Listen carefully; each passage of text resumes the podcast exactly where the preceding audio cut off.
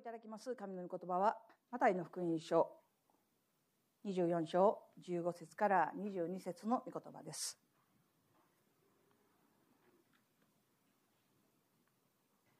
開けられましたら私がお読みしたいと思います。それゆえ預言者ダニエルによって語られたあの荒らす忌まわしいものが聖なるところに立っているのを見たら読者はよく理解せよ。ユダヤにいる人たちは山へ逃げなさい。屋上にいる人は家にあるものを取り出そうとして下に降りてはいけません。畑にいる人は上着を取りに戻ってはいけません。それらの日身重の女たちと血のみ子を持つ女たちは哀れです。あなた方の逃げるのが冬や安息日にならないように祈りなさい。その時世の始まりから今に至るまでなかったようなまた今後も決してないような大きな苦難があるからです。もしその日数が少なくされないなら一人も救われないでしょう。しかし選ばれた者たちのためにその日数は少なくされます。アメン。今日はこのところから見えないものにある望みというテーマで共に恵みを分かち合っていきたいと思います。前回ですねかつてなくまたこれからもないほどの大きな苦難が来るという話をしました。例えで出した話ですけれどホロコーストではですね600万人以上のユダヤ人が殺されました。でもそれよりもさらに大きな苦難が来ると語られています。今もこの時間もまた過去に起こってきたあらゆる残虐なことよりもさらに大きな苦難が来るとイエス様は言われました。そして今後それに勝る苦難はないし最後の大きな苦難が起こると言われました。何度もお語りしているようにイエス様がこのような話をされるのは私たちに恐怖を与えるためではありません。ましてこの世が滅びるとかこの世界がなくなってしまうとかそのようなことは夢物語でもないし陰謀論でもありません。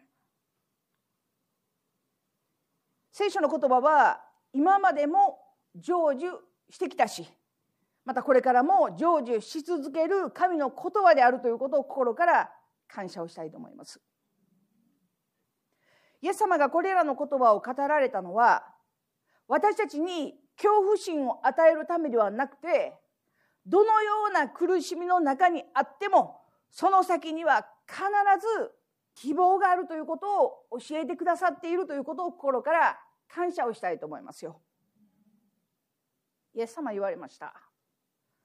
これらのことを全て見たら人の子が戸口まで近づいていることを知りなさいって。私たちが愛してやまないイエス様にお会いする日が近づいています。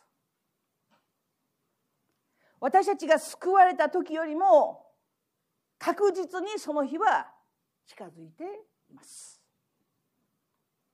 イエス様の再臨が一歩また一歩近づく時さまざまな印が天でまた地で表されるでしょう。でもその時私たちはただ震えおののいてそれらの現象に振り回されるのではなくて主の時が近づいているということをしっかりと見据えた上でその向こうにある希望に目を留めなくてはならないと思うんですけれどアーメンでしょうか？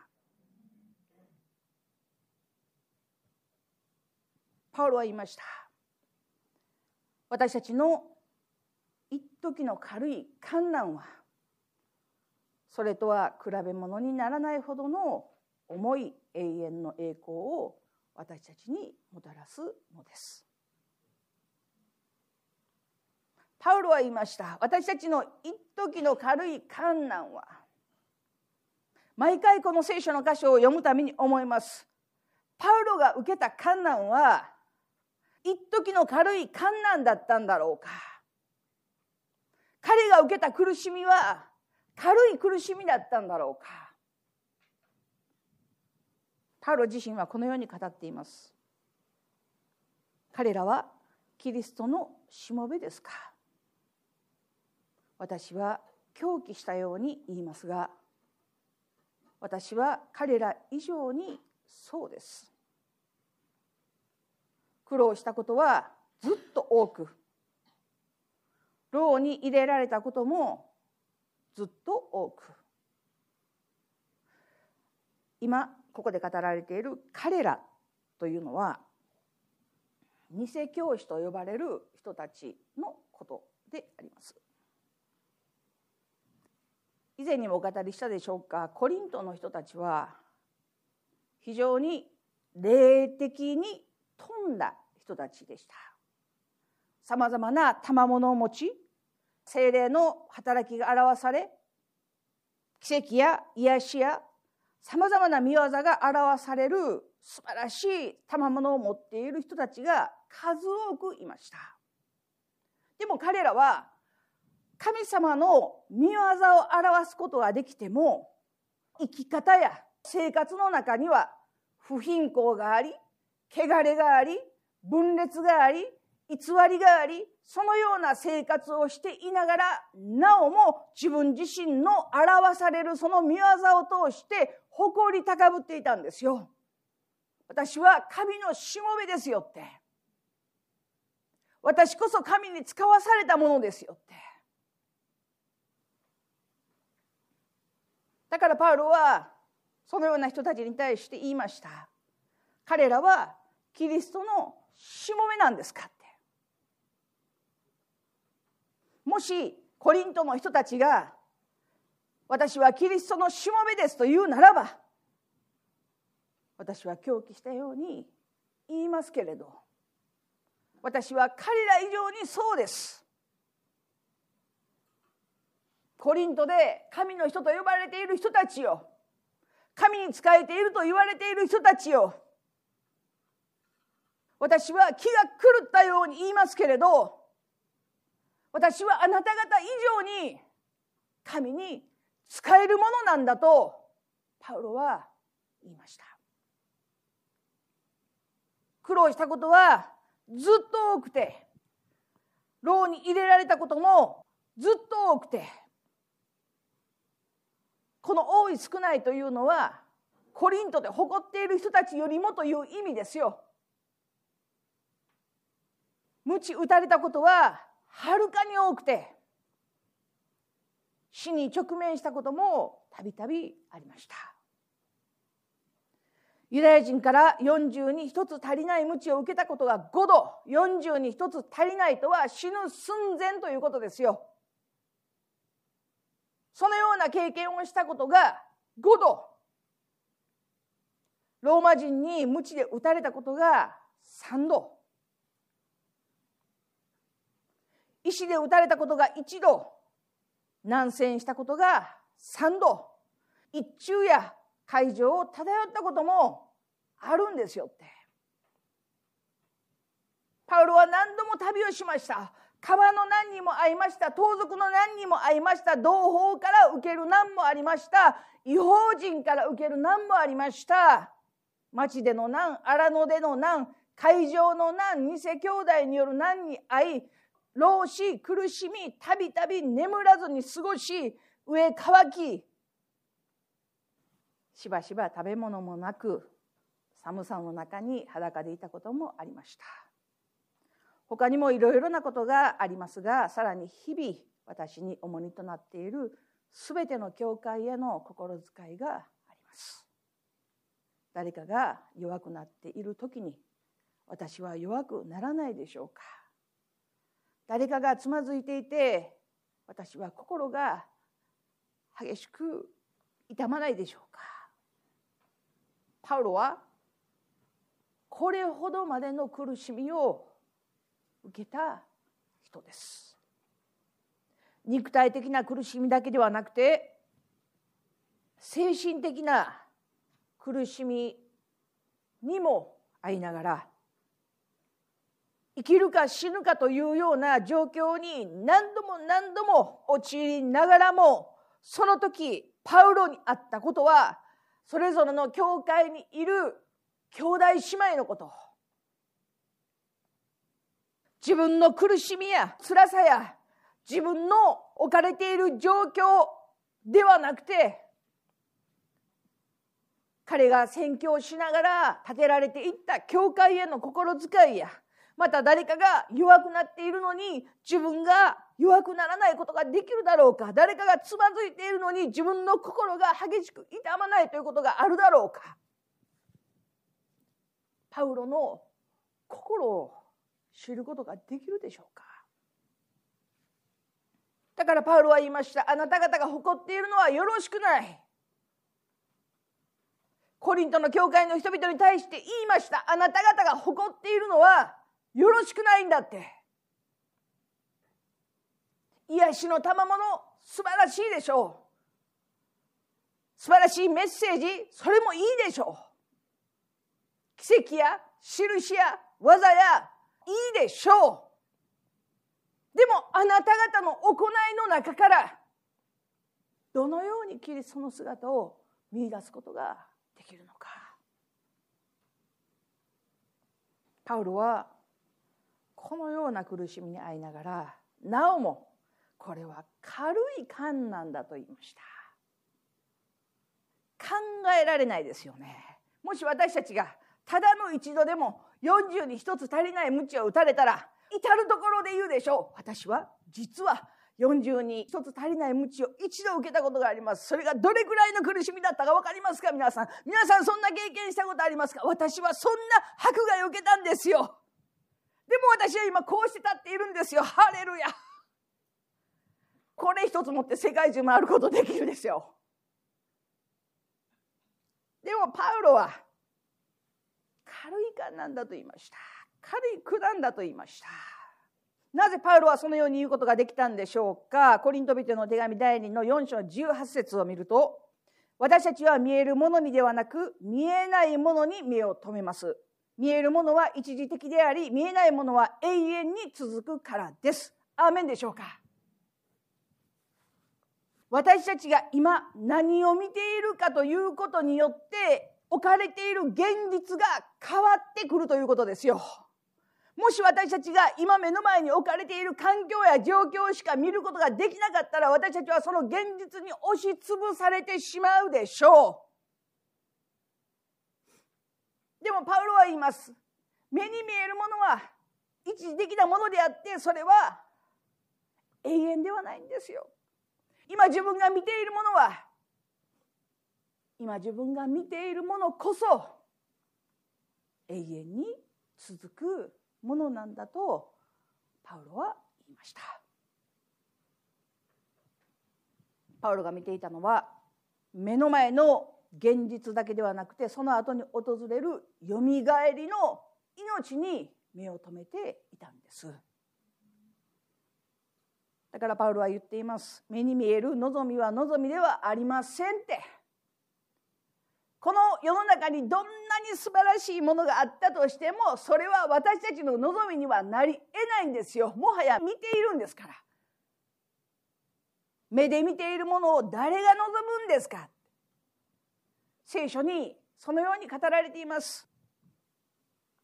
私たちはまだ見ていないものを望んでいるのですから忍耐して待ち望むことができるんですと教えています。聖書が教えている忍耐ということはこういうことの意味です。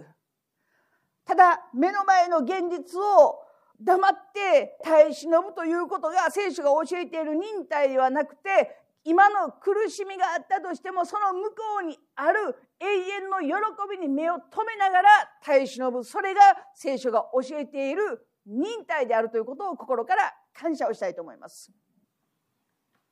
忍耐が希望が伴うものであるかどうかということをしっかりと見極めなくてはならないんですよ。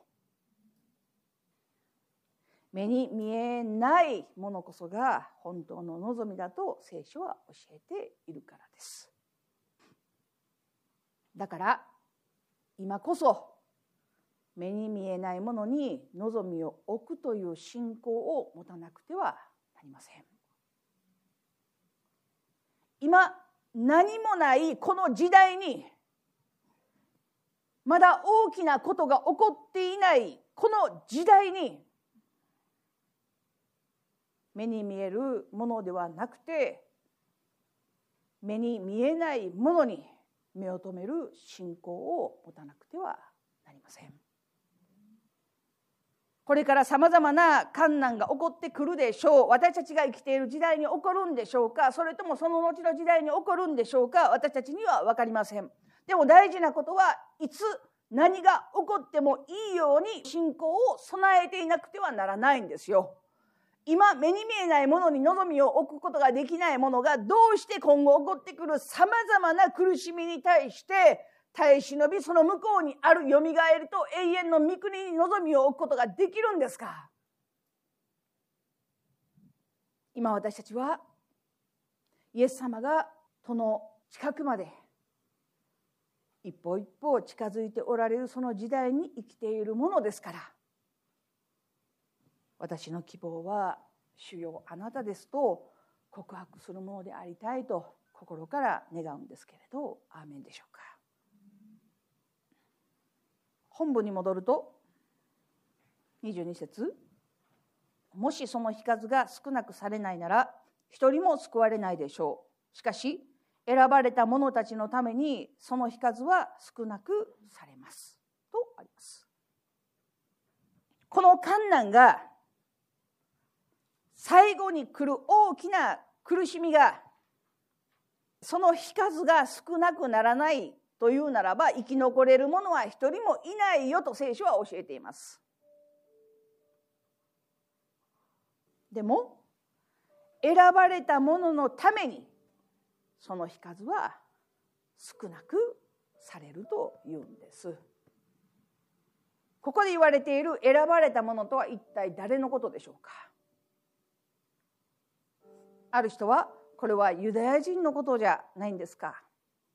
と言われる方もいらっしゃいます。またある人はこれはクリスチャンのことでしょう？という人もいるでしょう。でも聖書は何と言っているんでしょうか？選ばれた者のためにその日数は短くなると言われているこの選ばれた者とは一体誰のことなんですか？神様は確かにユダヤ人を選ばれました。ですよね。これは否定しようのない事実ですよ。神様はユダヤ人を選んでおられます。じゃあこれはユダヤ人のことですか。聖書はさらに言います。クリスチャンに対して私があなた方を選びあなた方を任命したんですよって。私たちは神によって選ばれて任命されました。それがクリスチャンです。私たちもまた選ばれています。さらにパウロはこのように語っています。ですから私は選ばれた人たちのために全てのことを耐え忍びます。それは彼らもまたキリストイエスにある救いとそれとともに常しえの栄光を受けるようになるためです。と言われています。パウロがこのところで語っている選ばれた人たちのためにというのは誰のことでしょうか？これからイエス・キリストを信じる人たちのためにということの意味ですよ。選ばれた人たちのためにその日数は少なくされますよと言われているその人たちは誰なんでしょうか？それはユダヤ人のことでありクリスチャンのことでありまたこれから救われるであろう人たちのことも含まれていると考えるのが妥当ではないかなと思います。でもただ一つ言えることは神様は全人類を愛しておられるけれど全人類は神様を愛しているわけではないということです。どの時代においても神様に選ばれた人は存在します。必ず。それはある特定の人に与えられている選びであります。でもどの時代においても神様は全ての人々を呼んでおられます。呼んでおられますよ。救われるように。神の恵みに預かることができるように神は全ての人に声をかけておられます。その心の扉を叩いておられます。私は神に呼ばれたことがないという人はただの一人もいないんですよ。でもその呼びかけに応える者は少ないと聖書は言います。滅びに至る道は広くてそこから通る人は多い。でも救いに預かるその道は狭くてそこを行く人は少ない。いずれにしてもその日数が少なくされないなら一人も救われないと聖書は語っています。つまり神様の観難の日数が少なくならなければ人間は一人も生き残らないと言うんですよ。何度もお語りしていますけれど神様は私たちを苦しめたいわけではありません。私たちに恐怖を与えたいわけではありません。神様の願いはただ救われてほしいんです。どんな方法を使ってでも救われてほしいんです。そして神様は誰よりも私たちを愛してくださっているので誰よりも私たちのことをよく知ってくださっているのでそれぞれに対するここまでという線を持っておられるということを本当に感謝します。選ばれた者のためにその日数が少なくならなかったら誰一人として残らないというんです。でも神様は選ばれた者のためにその日数を少なくすると言われた。また聖書は語っています。神は私たちに追いきれない重荷は負わせない。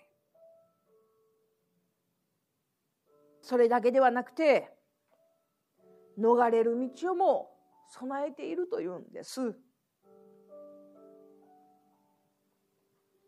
私たちは思います。もう無理です。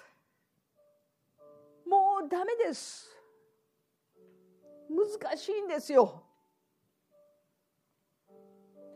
そのように思うこともあるでしょう。でも神様は私たち一人一人に対してここまでという線を必ず持っていてくださるので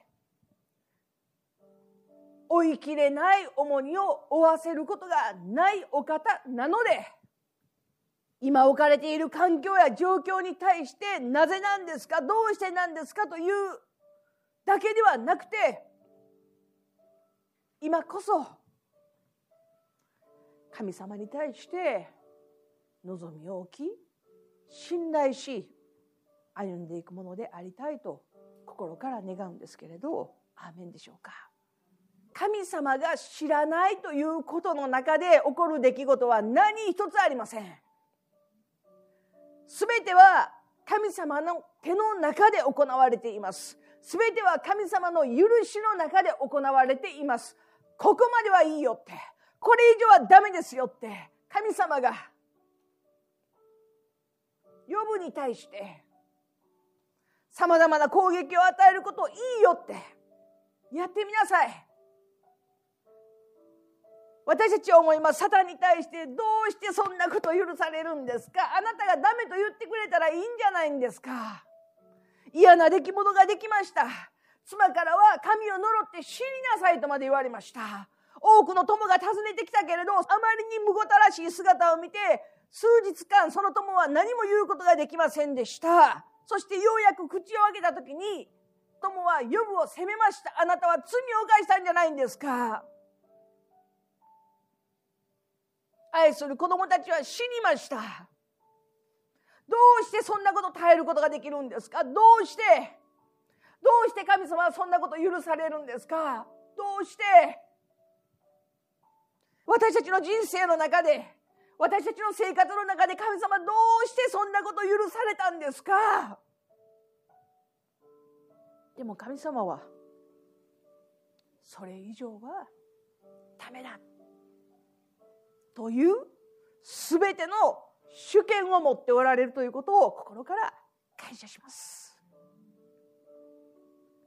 だから私たちは目の前のことに右往左往するんじゃなくて神は絶対的な勝利者であり神は必ず私たちにとって有益なことを成してくださるお方であるという信仰をまた信頼をその苦しみの中で立て上げていかなくてはならないと思うんですけれどいかがでしょうか？信仰は苦しみの中でしか育まれないのかもしれません。そうであるならばあらゆる苦しみを通して神を信頼する信仰を育んでいくものでありたい。大きな苦難が来る前に今私たちはその備えをするものでありたいと心から願うんですけれどアーメンでしょうか。お祈りいたします。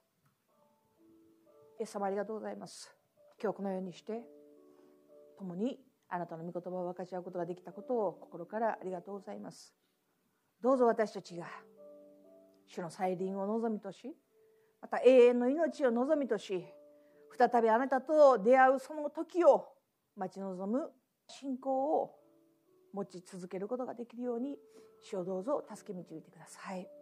すべてを主に委ねます。感謝して愛する主イエスキリストの皆によって祈ります。